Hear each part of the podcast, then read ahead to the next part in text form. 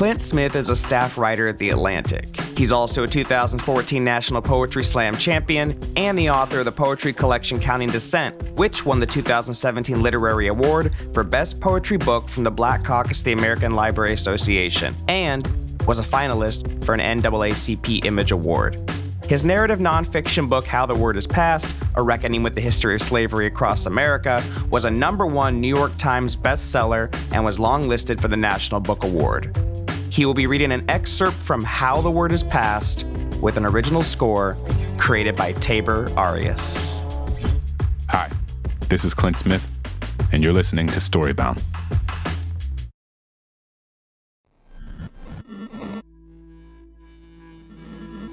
Welcome to Storybound, presented by LitHub Radio and the Pod Podglomerate. I'm your host, Jude Brewer.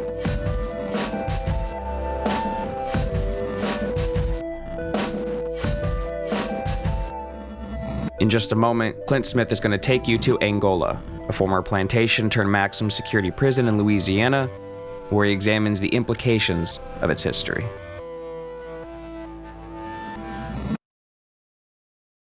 Hey there, I'm Clint Smith.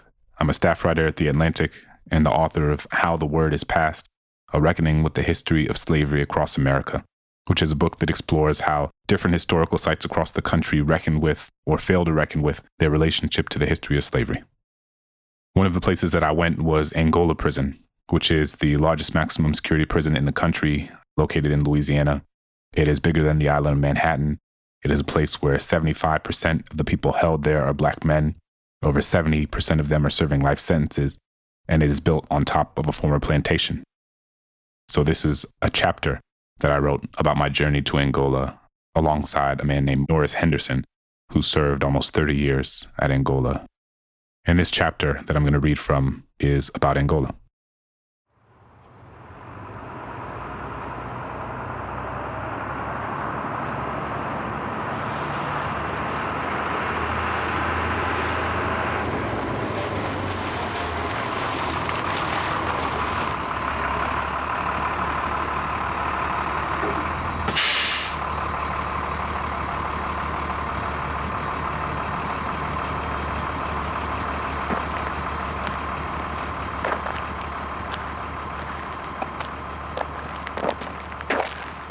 Upon approaching the building where executions took place, I felt my chest tighten and my mouth turn sour.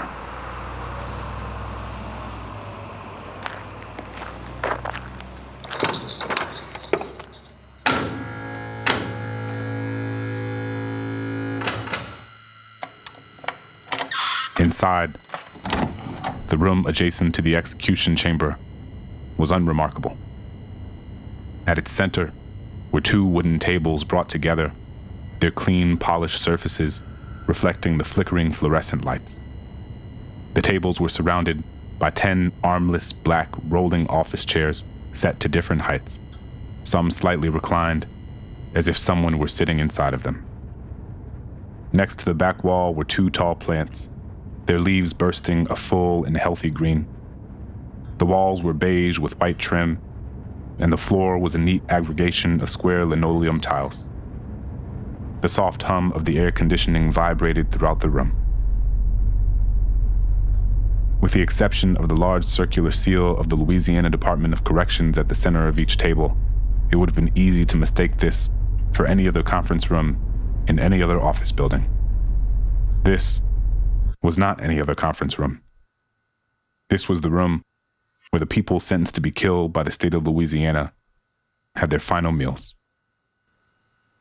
They ate these meals, perhaps a hamburger and french fries, perhaps a steak and mashed potatoes, maybe a biscuit, maybe a basket of boiled crawfish, and a bowl of gumbo, before being injected with a cocktail that rendered them unconscious, paralyzed their muscles, discontinued their breathing, and stopped their hearts. In the vestibule, between the conference room and the execution chamber, eight mahogany leather chairs were packed tightly together in two rows, the second row elevated slightly behind the first. On the far wall, there was a sliding wooden door And on the other side of that sliding door were four more chairs, two in front and two behind, seated next to the window.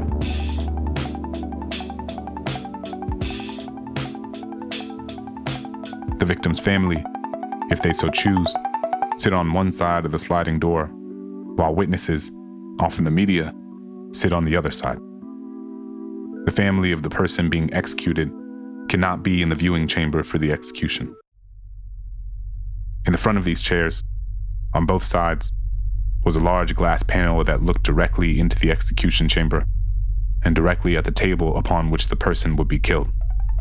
As we walked into the room and slowly encircled the table at the center, the group fell silent. Many were unable to stare at it directly. Silent, but for the soft symphony of breaths, we were a congregation of lowered heads and sunken shoulders. The table was long and blue black, its upholstery covering a thin layer of foam padding. Seven discolored brown and black straps, haunting in their stillness, stretched across the width of the bed, each locked and pulled tight. A small pillow rested on the head of the table where the person is meant to lie, and another set of straps would come down over their shoulder. About a foot below the pillow, on either side of the bed, were places where the soon to be executed would lay their arms. On each of these arm length extensions was a leather strap meant to be tightened near the person's elbow. They were noticeably different from the other straps, a faded blend of gray and brown taut leather that had cracked with age. The straps, with their procession of small notches, dangled below the table. At the foot of the table were two shackles, their silver metal glimmering under the lights. The hot rush of blood pulsed behind my ears as I felt the shame of being alive in a room built to kill.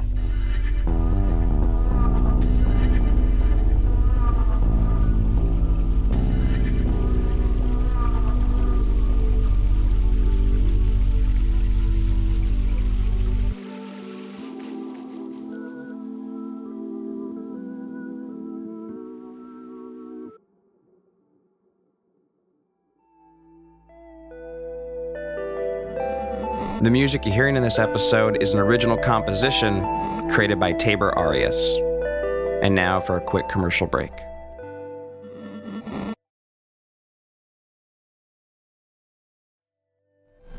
You are listening to Storybound with Clint Smith and Taber Arias. And now we return from our commercial break.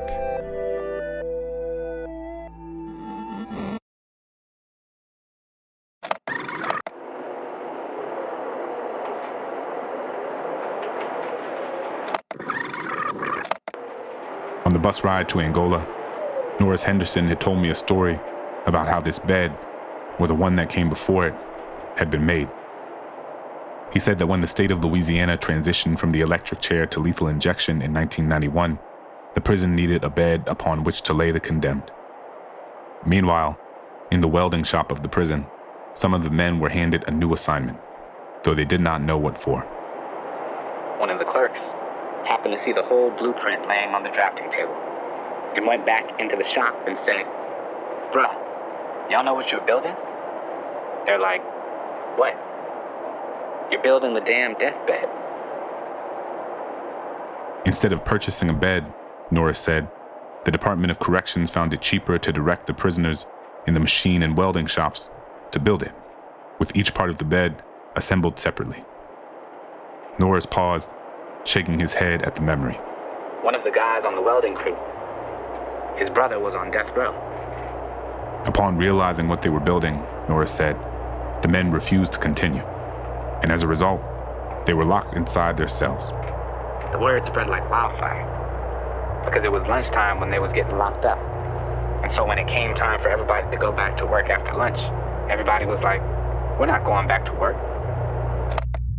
The prison, Norris said, was essentially at a standstill for three days. My mind jolted back to the room where I stood, between the table and the glass panel, looking at the table and then turning my head to look at the chairs on the other side of the glass. The chairs and glass turned this room into a spectacle of state sanctioned and taxpayer funded death. The table was a reminder of how fragile our bodies are, how little is needed to extinguish a life. Robert Sawyer was the first person to be put to death by lethal injection in Louisiana in 1993. Childhood abuse left him brain damaged with severe mental impediments. He was executed despite having an IQ of only 68, below the threshold of what is considered intellectually disabled. Dobie Gillis Williams, another man who suffered from intellectual disability, was killed on January 8, 1999. For his final meal, he ate 12 candy bars and a bowl of ice cream. Gerald Bordelon, who, during his execution, wore a gold cross that his daughter had given him just hours before, turned to the family of his victim in the moments before he was killed, looking at them through the glass, and said, I'm sorry. I don't know if that brings any closure or peace. It should have never happened, but it did, and I'm sorry. Each of these men was found guilty of taking someone's life, but standing in that room, I couldn't understand how taking their lives in return made anything better.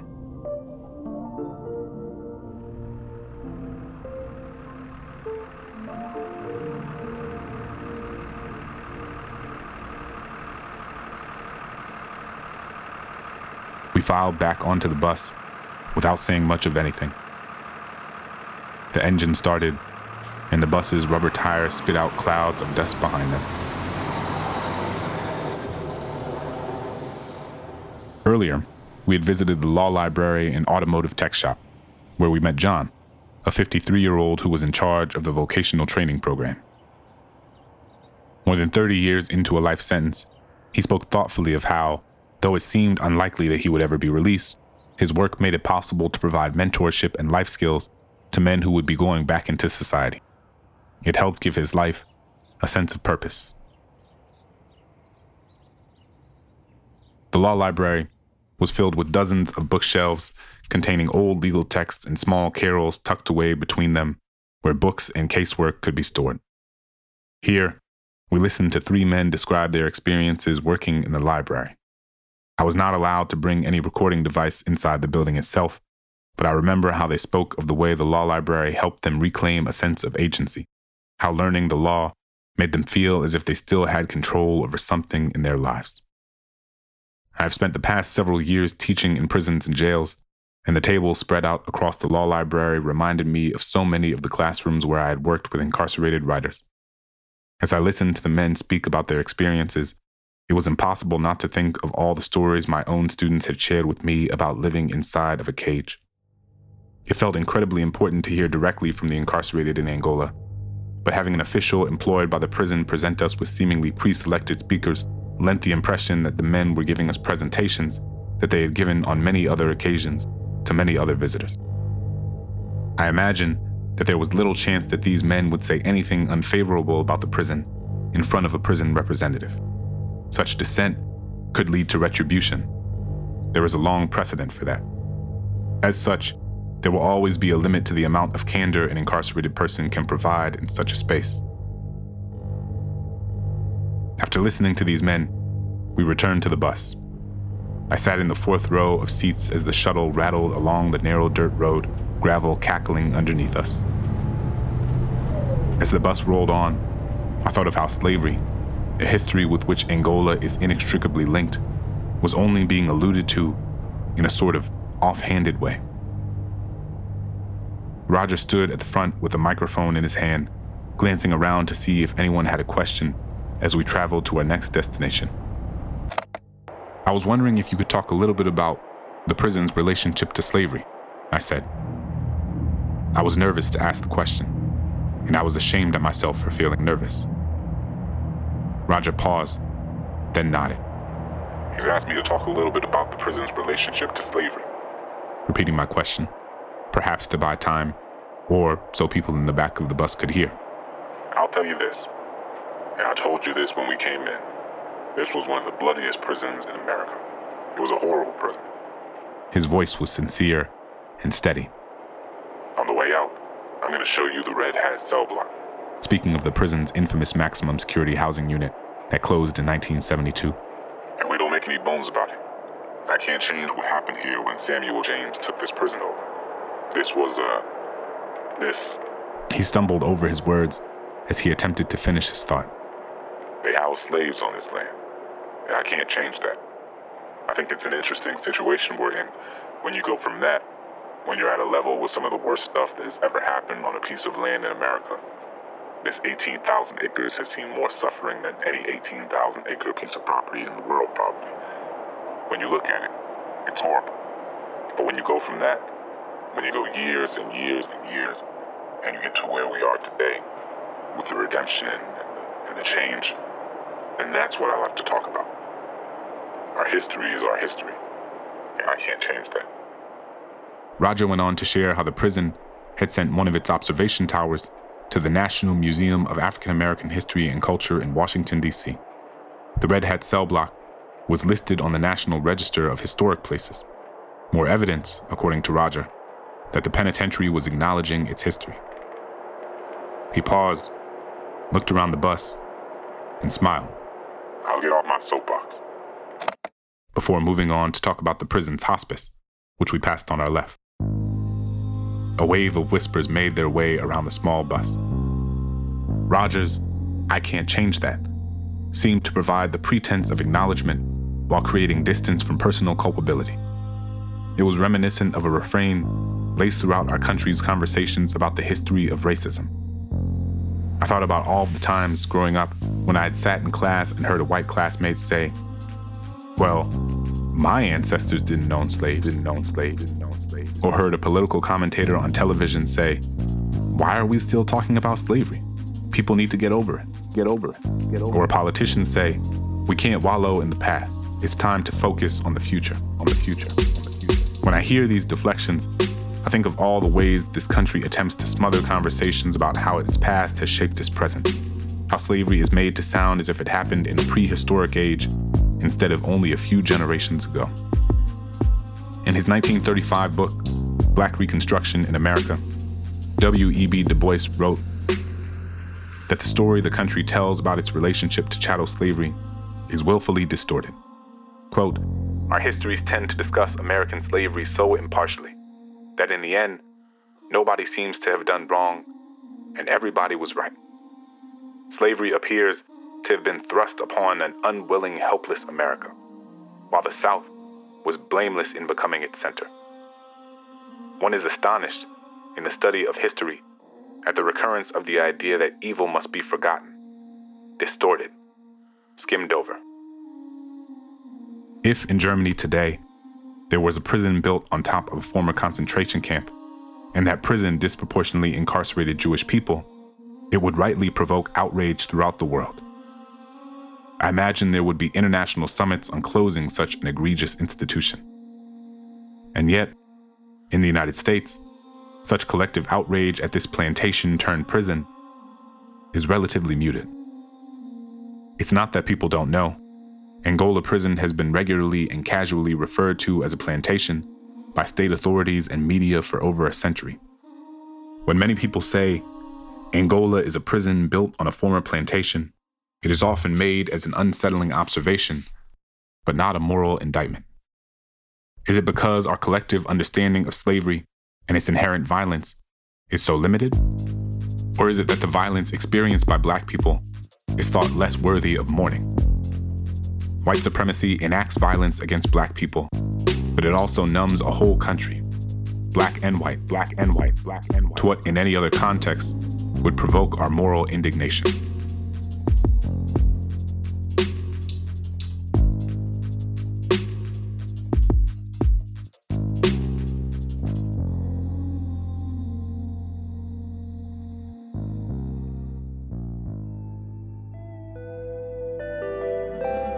The music you're hearing in this episode is an original composition created by Taber Arias. And now for our final commercial break.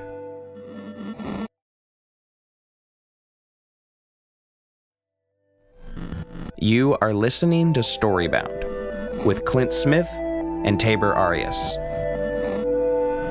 And now for our final chapter.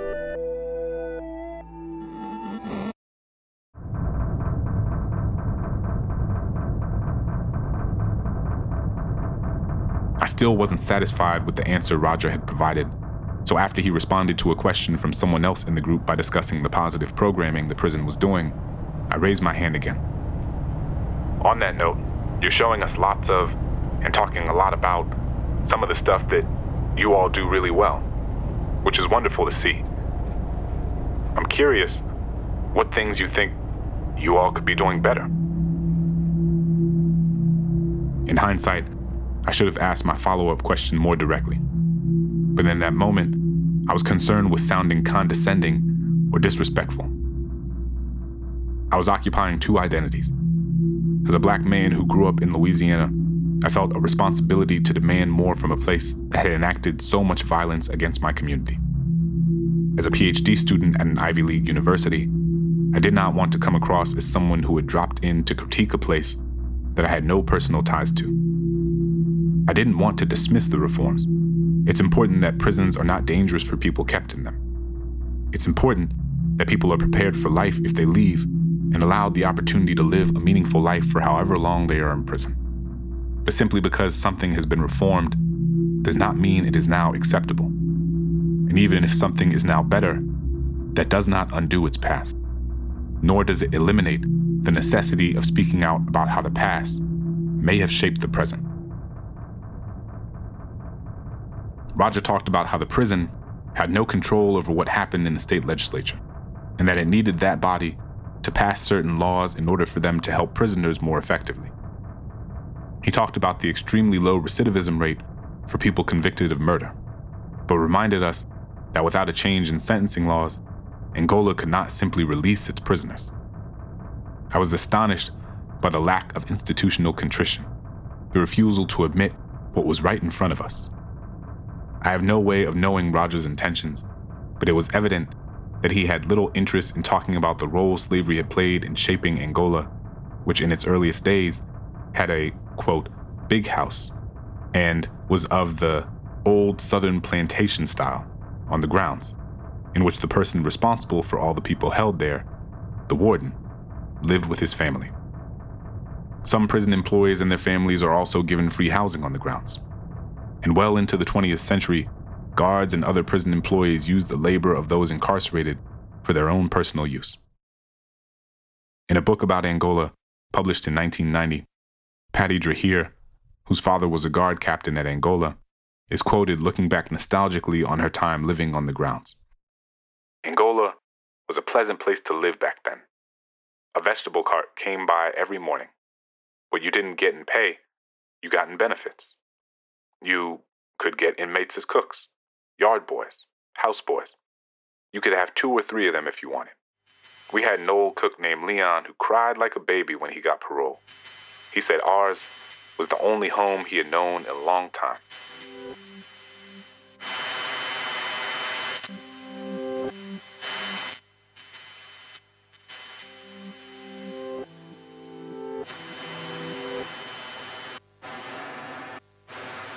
I brought up my concerns with Norris, and he looked at me and said, Sometimes people want to let dead dogs lie. Dead dogs lie. Dead dogs.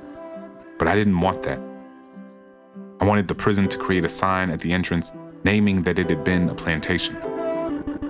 I wanted markers erected in the places where incarcerated people had died.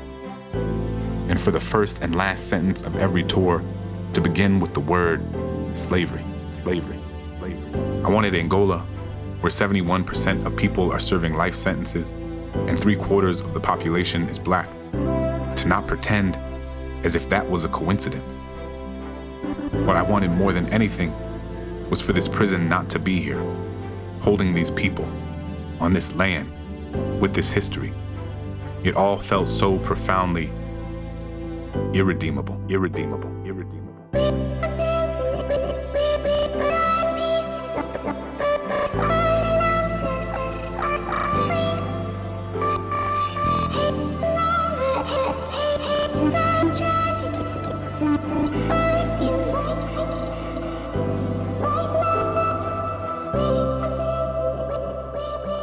While Roger may have been unwilling to provide more than a perfunctory acknowledgement of the prison's relationship to slavery, the relationship is clear to those who have experienced incarceration themselves.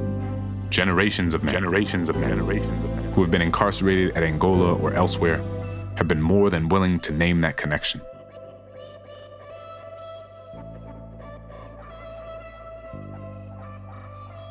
Monroe Green, who arrived at Angola in 1957, was explicit.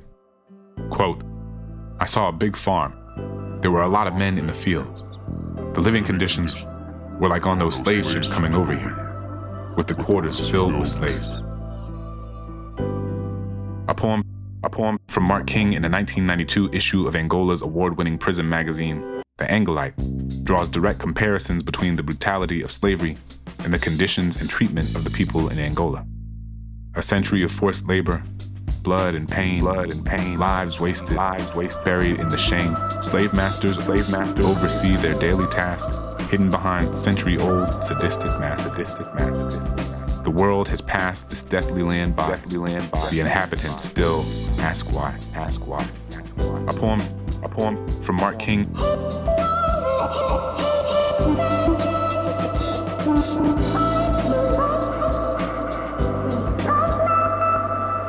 In 1998, Chuck Unger said the people held in Angola have, quote, become modern day slaves, modern day slaves to the state.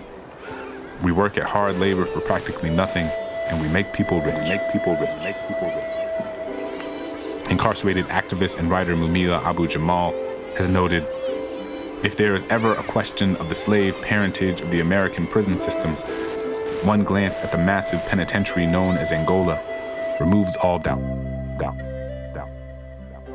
In 2000, Lane Nelson, who wrote in The Angolite, observed that, quote, Angola's turbulent history is stitched to the present by threads of oppression, threads of oppression where people have been held in bondage on this land for more than 200 years.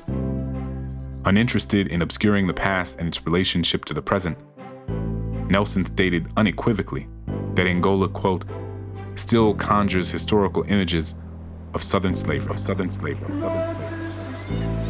And in 2018, prisoners refused to work after a confrontation between workers and guards.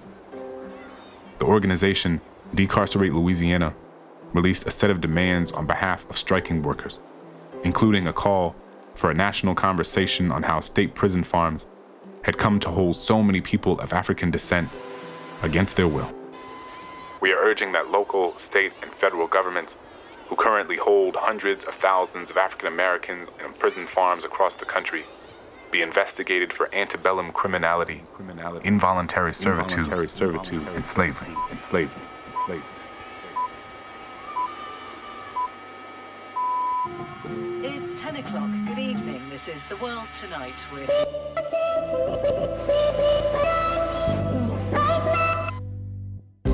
This was an excerpt from the book How the Word Is Passed by Clint Smith. You can buy yourself a copy right now at your local bookseller. Thank you to Clint Smith for reading, and thank you to Taber Arias for providing this original composition.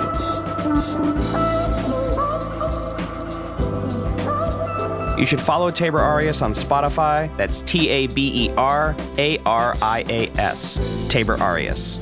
Thank you to Michael Taeckens and Katie Lassell at Broadside PR, and thank you to Epidemic Sound. Production assistance is by Matt Keeley and Jesse Adler from the Podglomerate. Social media help is from Sylvia Beltil. Our production coordinator is Jordan Aaron. Our mixed engineer is Tim Carplus. Editing, sound design, scoring, arranging, and hosting are done by me, Jude Brewer. Our executive producers are myself, Jeff Umbro of the Podglomerate, and Justin Alvarez of LitHub. You can find us on Twitter or on Instagram at StoryboundPod. You can also find me directly on Twitter at Jude Brewery. New episodes are released every Tuesday. We'll see you then.